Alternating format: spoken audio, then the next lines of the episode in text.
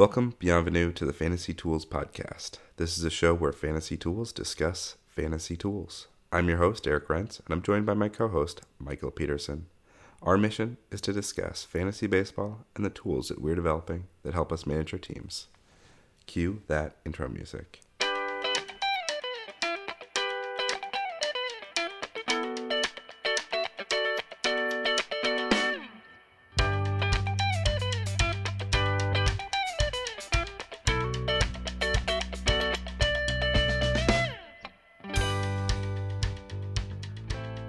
So, how do you like the big scandal for the SCOTUS nominee? It involves baseball. It does involve baseball. Those Nationals tickets behind home plate—I read that they could go for 6000 a pop. Yeah, that's really expensive. Yeah, I'd say you could get in debt pretty quick going for season tickets on those. Especially if you have a couple deadbeat friends who don't pay you back, you know? Yeah, that's pretty funny. Yeah, I can see how it would happen, but I also don't know that I would ever buy that many tickets for other people that I would be like overextended that much. Like 60,000 in credit card debt? I generally think of lawyers as like pretty good deal makers, and that seems like a pretty bad deal. Well, I mean, now he's a judge, so he couldn't make it in the world of prosecution. Okay, so you're saying his deal making is bad, so he's here. Hmm, that does not inspire confidence, but okay. I assume that every other Bud Norris own- owner out there is just their heart is just in their throat now that Matheny's been fired because they might actually get a competent manager who knows not to use Bud Norris. Oh my gosh, Matheny has been fighting baseball analytics for just just one too many years apparently. As a Norris owner, I am quite worried about this one. yeah. They didn't use him in the first game out with the new manager. Yeah. I'm worried. Who well so who's got the closer role then? Nobody. They don't. I mean, that's the that's Norris's saving grace. Always is that there's just nobody else there. Yeah, it's it's uh Norris is above replacement and he is one Norris above replacement. I, I like these new metrics. One Norris. Yeah, he's one Norris above. the the trade deadline is coming up, and we're going to talk about that as well. But I mean, if the Cardinals were actually contending, I'd be more worried about Norris's job because they might go out and get somebody. they might well they still might. No I mean if they were to just like come back from the All-Star break and and go like win 6 out of the next 8 like they would be a legitimate contender. That's it's a they're in a tough division. What if they pick up Machado?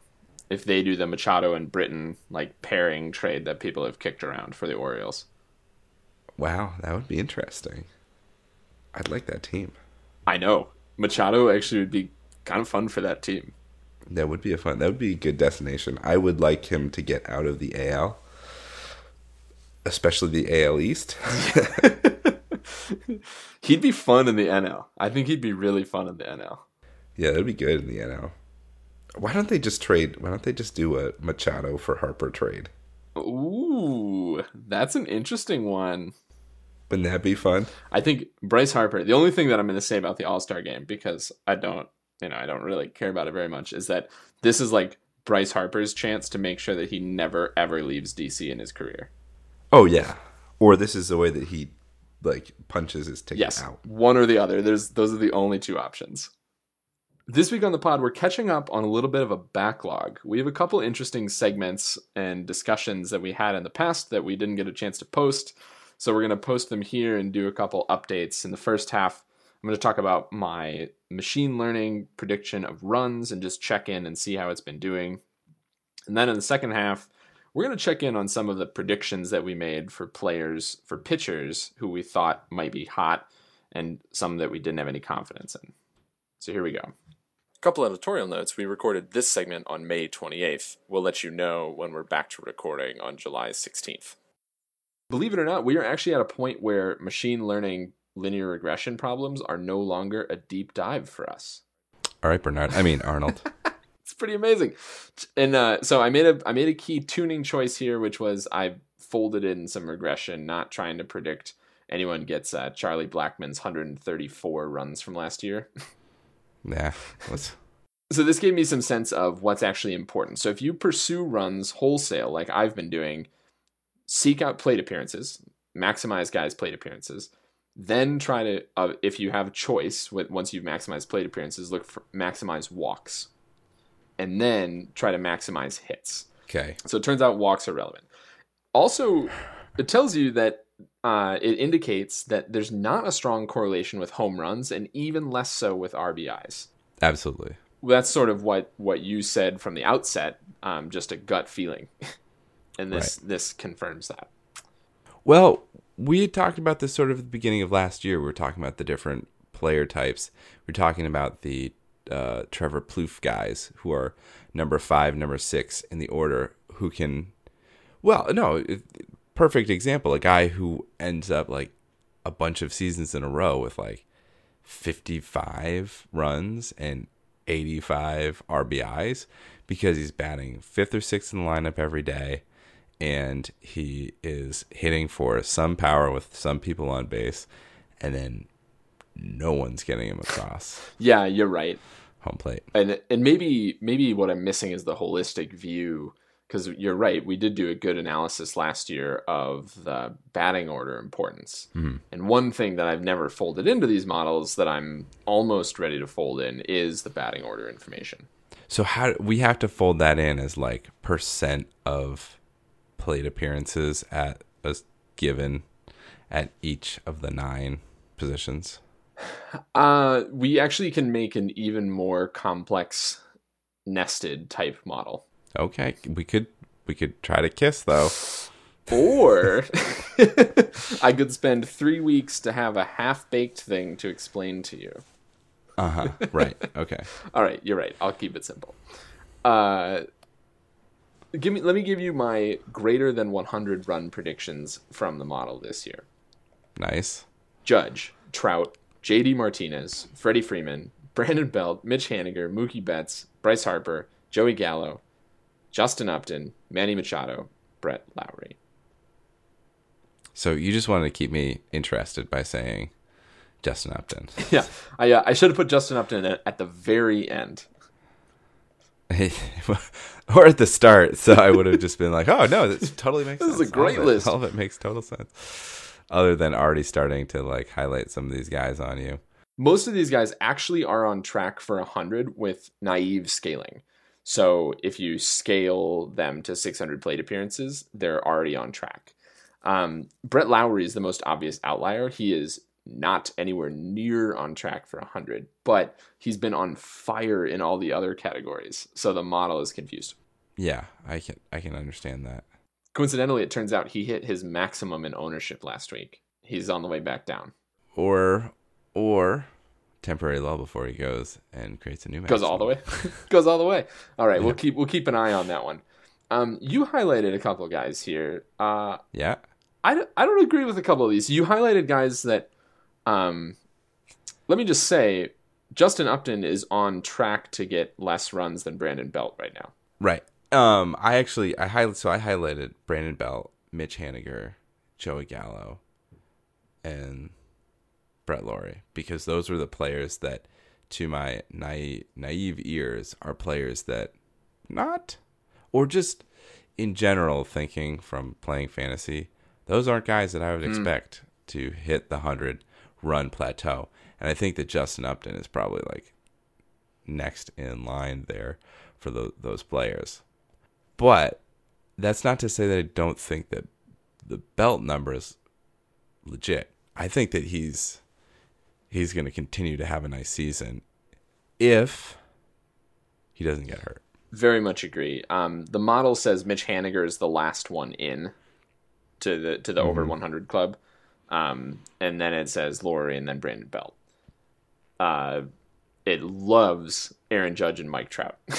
Like Of course. over like 130 for both of them What about Joe Gallo? I'm surprised that he's going to get there. This might be a batting order thing because I just don't think that he's going to score that that many runs. I I mean I agree. Uh, I think that if if we if I fold it in batting order, you might get there. But he's he's just getting the plate appearances and he's drawing walks. Yep. That that also who knows if that's sustainable. Almost certainly not. I mean, some of this, like, we're finally at the point where you you think that the scouting reports are pretty good. So even if somebody changed something in the off season, they should know how to pitch to these guys now. Mm-hmm. Yeah. So know. maybe we'll start to see this turn. I mean, maybe I'll rerun this model next week, and it will be totally different. it most likely will be.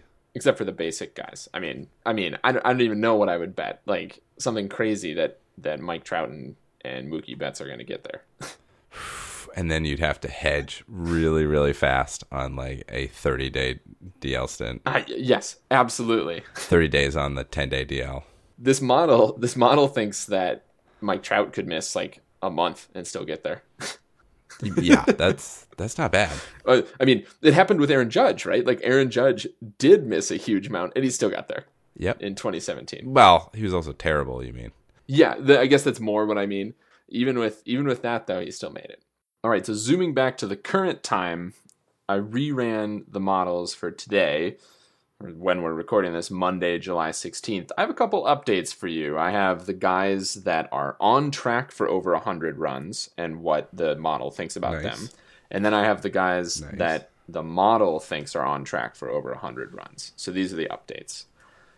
The model's actually showing quite a bit of convergence. Let me just give you the list of guys that it that are on pace for over 100 one, runs right now in 600 plate appearances. Mookie Betts, JD Martinez, Andrew Benintendi. First of all, three Red Sox. Nice.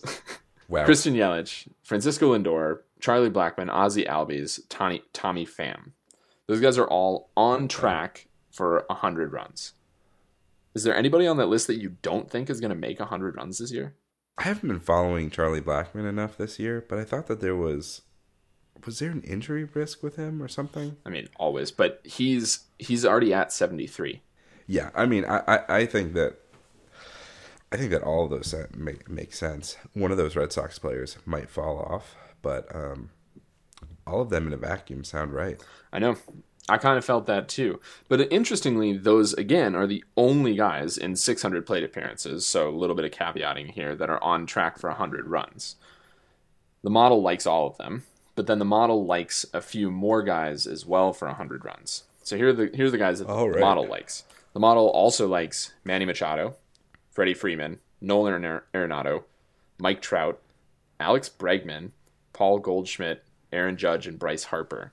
How much of the last uh, the the previous three seasons is factored into this model? None. This is this is well, it's trained on last year, so it's trained on 2017. It builds um, all of its knowledge base on last year, but the underlying metrics from guys, Uh-huh. and then it looks at those underlying metrics this year. So it has no clue about individual player performances last year, which is I think what you're worried about. Yeah, no, that's that's pretty impressive. That it's pulling out all those players who are some of those are lagging behind a little bit and coming back strong. The guy who's in the most like those. danger of missing it, frankly, is Manny Machado. He's on the weakest pace right now. Yeah, I know. And didn't we go through this exercise last week where we said like, "Wow, Machado is looking pretty darn oh, good." Oh, his his growth chart is taking off for sure. he wants that hundred million dollar He, contract. he definitely does. The other two guys, then Bryce Harper is of minor concern, and Freddie Freeman. Those are the two guys that are on the the next weakest paces. yeah, Everybody else is on like the a pace that I would totally believe that they're going to get over hundred runs, even if they're or like they're on a trajectory, even if they're not there now. yeah. I mean, I could see one of those falling off, but I I wouldn't expect any of them to fall off. And then just a quick reminder for everybody that the All Star break this year is not the halfway point. So when you're looking at guys, do not just double their numbers right now. No, You have to look at how many games they've actually played, and even better, how many plate appearances they've actually had. A while back, Eric and I were looking at some of the ownership charts, and I noticed that it happens to look like an error function. Then I had a few thoughts about error functions. It's a total error Yeah, function. that is one of your favorite functions. It really is. And that's how you know that you are just way off the deep end when you're talking about your favorite function. okay. You're in it. Well, you. Oh man, that's bad. All right.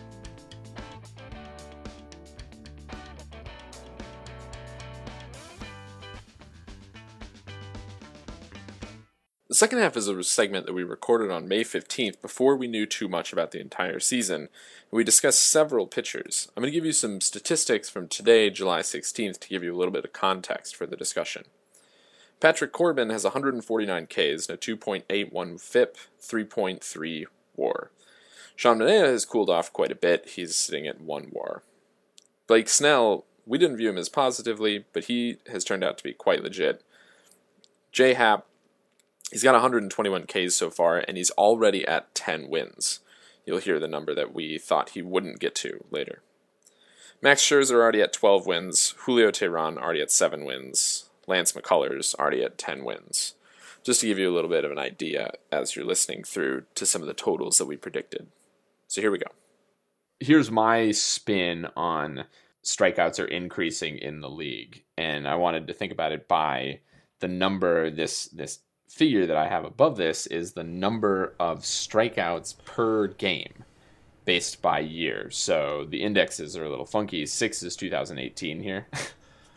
so it runs it, it's Oh, points okay. from 2012 to 20 to 2018. Um, and what you can see is that in 2012 we averaged 7.5 strikeouts a game. We're up a full strikeout, more than a full strikeout in 2018. Talking 8.7 ish per game. But what's the um yeah, that's per Uh-huh. game. But how many of those are now captured by relievers? Well, Middle relievers specifically. Well, what an interesting question to ask. The next figure down, starting pitchers. This is the number of Ks that a, that a starting pitcher gets. So you can see that that number is actually flat over the past, roughly flat over the past four years, while the total number of strikeouts is increasing. So you take these two together, and it means that your relievers are driving all of the all of the increase in strikeouts. Which makes sense. Yeah, because you have there are a lot of relievers out there um, who can come in and get a bunch of strikeouts. Some of them aren't aren't very good. like who's your guy? Um, uh, Zach Zach Duke. Yes, come on, man. Zach Duke is averaging what? Oh, like more than twenty seven Ks per nine. Yeah, he's also garbage. I, I know, but he got he got seven strikeouts in his first two innings of work. yeah, It's crazy. the- yes, I mean th- this this really does serve to highlight that um, that your point, which is that a huge amount of these strikeouts are coming from middle relievers. I'm still coming at this in a traditional sense, so I'm going to let you, if you want to, take charge of discussing the the middle reliever rise. I'm still coming at this from you know traditional build, like build your team with just your starters and your closers, and try and grab your strikeouts that way. And so for me, it's kind of a question of which are the which are the starters that you really want. What are the simple numbers that you should be looking for in starters? Because they still get the lion's share of innings Yeah, absolutely. and especially in a league where you're partitioned by starting pitchers and relief pitchers, this would be different if you had Mhm. full on pitcher slots. I like the pitcher slots. I do too, but I but you know we have to play to the realities of our game, Yeah, nope. and so so gotcha. fine. I mean, I'll caveat this entire statement by saying like if you have open pitcher slots, that maybe the things that I'm saying aren't as impactful for you. Uh, so random pitchers doing well. Manaea, Happ, Snell, Corbin. Any of these you want to talk about? Um, Corbin, Right. We talked about him a lot last week. I, I almost didn't include him because we talked about Yeah. him so much last week. I it's funny. I mean, I want I want to you know point out that I think Corbin is is legit. Um, I think Happ is an interesting one because he has this. He now has a track record of sus- sustained success, but he's the kind of guy that you look at him and you're like, why is he doing? Yeah, exactly. what is going on here? Sean Manaea's stats are just bolstered by a no hitter. I mean, Absolutely. We shouldn't we shouldn't diminish the no hitter, but like that will. small number That will help out statistics, six starts in, that's really gonna affect you. And then you don't play. You don't believe Blake Snell. I don't believe Blake Snell. I don't. I don't know what to do with Blake Snell. I always I think that he's better than his previous years have mm-hmm. indicated, but he's not this start. Not this start, no, definitely not. Yeah, and Happ I think is going to fall back to earth, but it's not going to be too far. I mean, his K number is just insane right now. Um, and that's that's not something he should be no, doing. he should not be. Well, I mean, yeah, he's he's not a 12k per nine kind of guy. That's that's absolutely correct. No, he is not. Patrick Corbin, Maybe, maybe, maybe. maybe. The humidor is affecting only him. so you'd invest in Corbin? I would invest in Corbin. Well, I have already put my money where my mouth is, so I'll I'll say invest in Happ. Uh, yeah, I mean, I Happ would be a close second for me, but just don't you know don't expect too much from him. Maybe Yeah. would be what I would say. He, this says 13. 13 wins. feels fair, right? So in the in the context of this model, that's that's a mediocre number of wins. Yeah, it's that'll be interesting. What's what's funny to me though is like I just don't see 13 wins as like happening with him. I see like 9 or 17, you know?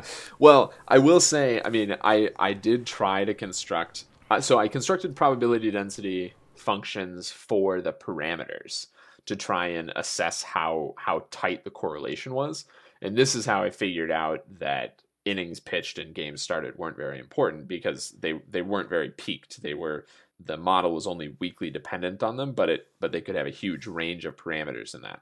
So the next step is to try and make a probability density function for how many wins I think actual players are going to get. And Right. I would guess, I don't know for sure, but I would guess that J Happ's distribution is incredibly shallow and broad. Whereas somebody like Max Scherzer's is going to be much more peaked around the, the 17 that the model predicted. Right. Right, I see. But in the end, they only play one season, so I guess I had to central limit theorem this and uh, land on the the maximum likelihood estimator. But right, yeah, because it doesn't matter. I mean, like this is not this is a piecewise function because there's so few wins out there. This isn't like like strikeouts where it's like you're gonna guess within ten strikeouts what the person's gonna get ba- based on if you, you, predict the innings right. I mean, this is you could have the number of stri- I mean, Max Scherzer could have 220 strikeouts and somehow not get to 10 wins. And that's happened before. no, that that is very true, and that's I mean that's that's really a great encapsulation of the end of this, right? Is that wins are really hard to predict. they're they're a, a scarce commodity that's few and far between, and it's really hard to figure out what to do about that. Yeah, I like this. So which which one of these are you going to want to put in the uh, bet Julio box Teheran. that you believe your Julio model? Teheran. Julio Teheran. So you're going to put it over under at uh at 12 and a Yeah, half? I'll put the over under at 12 and a half on Julio Teheran. Easily. Wow. I'll take the over on that all day. I I can't I can't go against Julio. He may be the prodigal son, but I, I can't pick the other side of that. So we, we agree. We'll we just- agree. We agree. He's gonna he's gonna go over everybody. Julio Teheran.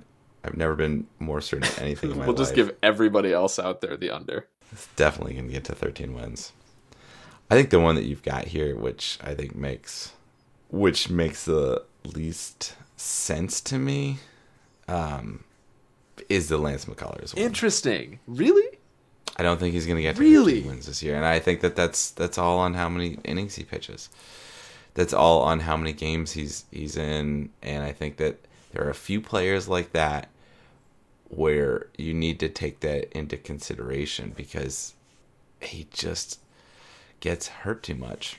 Yeah, I mean, you're right. The model is not aware of that. I made a choice about what the model should be aware of and, and ignored innings pitched. Maybe if I fold innings pitched back in, he just plummets. Maybe he's the guy that is Yeah. affected by innings pitched. But yeah, I mean, I see I see 12 and that's like you know, I I see him going like 12 4 and you know, over 20 games started. But that would be hard to get 15. You about ready to wrap this sucker up? I am. Couple updates from the larger sporting world. Wimbledon finished. Yeah. The Tour de France is happening. The World Cup finished. We got a lot. All these Euro sports. Which one are you the most invested in? clearly the World Cup. Yeah. I was the most invested in. Uh, I personally big big fan of Wimbledon. I was really pulling for Serena. I thought that would have been a good a good win for her. I I was pulling for her too. I mean, that is it, it's pretty impressive that she's out there again dominating. But did you did you see that thing about it was there was um, no top ten women's player in the quarterfinals? No, really. Yeah, I'm pretty sure that was the case. To be It- fair, it- yeah, to be fair, shouldn't Serena Williams like technically be in the top 10 like people just weren't confident? I mean, she is probably still the best tennis player in the world. Well, this is like our McCullers conversation. Like when he's healthy, he's a, a top ten pitcher. When he's when he's not healthy, which is most of the time, he's not. All right, fair enough. Well, I think I think this this shows you that she also has just a great tennis mind, right? Oh yeah, it's the uh, old man pickup game. Yes. Old man pickup knows game where to get to phenomenon. on court. She's I mean she she is also a phenomenal athlete, but it helps that she's the old man pickup game. Um, and have you tuned into any Tour de France coverage? You gonna watch any bicycling? I don't know. I, I have not um, tuned into it at all. I'm in like a little bit of a lull right now after the World Cup, trying to just enjoy that. I may have to. Once I get to the Pyrenees, that's when I like it. Yeah, you're a big big climb guy. Uh, it was just stage ten today, so you got some time. Got a little time. Good. All right. Well, that about brings us to the review session. IJ1. Raiders of the Last You Ark. know, you were mean to me when I picked Temple of Doom, but aren't you happy that this was the last one we watched? I mean, in a way, yeah. I, I think I think I was. So, since we watched them out of order, I was I mean, I was just I was amazed by the the action sequences. They were so smooth in this movie. Well, I think that gets to the point that I wrote down here, which is this movie is such an extension of Empire Strikes Back. Yes. Of like George Lucas is like on his game Yeah, height of his powers. managing the movie. Him and Lawrence Kasdan. They're just like they're just invincible during this stretch. Oh yeah. And the movie does I mean they they cut in like the slow scenes so well to have a little bit of that juxtaposition, the professorial stuff, the even like the start when you're walking through the jungle. Yes. I mean like that's a just brings up the intensity the entire time. No, the set pieces were perfect, but I was struck about about halfway through the movie. I realized like, wow, they stitched together some extremely disparate scenes and made this just one beautiful thing. Oh yeah. Yeah. So do you kind of feel like our models are doing exactly what the uh, the arc is doing? Just sitting in storage? I I did feel that way about the machine learning one. Like I fired it up today and I was like, ah, you know, a little little face melted. Didn't really didn't really know what to do with the power. Oh, face melt, yeah. Did you get your like that random um, outfit on to like hop da ho da hop da da ho da Now, I I will say that the face melting scene is just a really bad moment for models. Like really that's that's one that primitive CGI could have done better, I think. Well, 1991 Terminator 2 era would have been would have been better. Agreed.